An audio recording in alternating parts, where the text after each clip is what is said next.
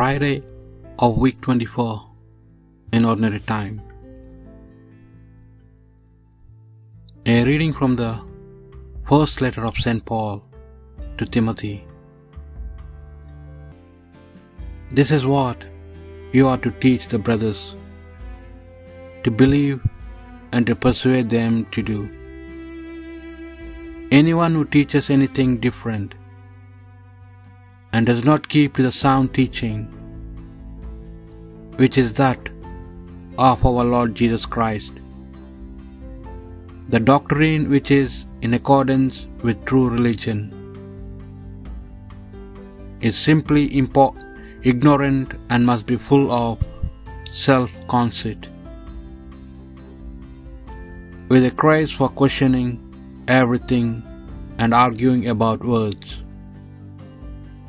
All that can come of this is jealousy, contention, abuse, and wicked mistrust of one another, and unending disputes by people who are neither rational nor informed and imagine that religion is a way of making a profit. Religion, of course, does not bring large profits, but only to those who are content with what they have. We brought nothing into the world, and we can take nothing out of it. But as long as we have food and clothing, let us be content with that. People who long to be rich are a prey to temptation. They get trapped into all sorts of foolish and dangerous ambitions, which eventually plunge them into ruin and destruction. The love of money is the root of all evils, and there are some who, pursuing it, have wandered away from the faith and so given their souls any number of fatal wounds.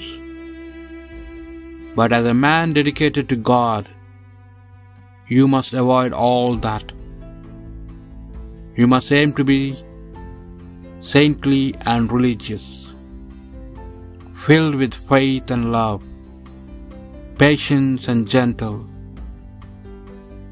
Fight the good fight of the faith and win for yourselves the eternal life to which you were called when you made your profession and spoke up for the truth in front of many witnesses. The word of the Lord. How happy are the poor in spirit! Theirs is the kingdom of heaven. Why should I fear in evil days? the malice of the foes who surround me, men who trust in their wealth and boast of the vastness of the riches.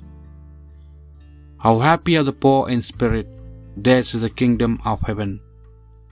For no man can buy his own ransom, or pay a price to God for his life. The ransom of his soul is beyond him. He cannot buy life without end nor avoid coming to the grave. How happy are the poor in spirit, theirs is the kingdom of heaven. They do not fear when a man grows rich, when the glory of his house increases. He takes nothing with him when he dies. His glory does not follow him below. How happy are the poor in spirit, theirs is the kingdom of heaven. Though he flattered himself while he lived, men will praise me for all my success. Yet he will go to join his fathers, who will never see the light any more. How happy are the poor in spirit! Theirs is the kingdom of heaven. A reading from the Holy Gospel according to Luke.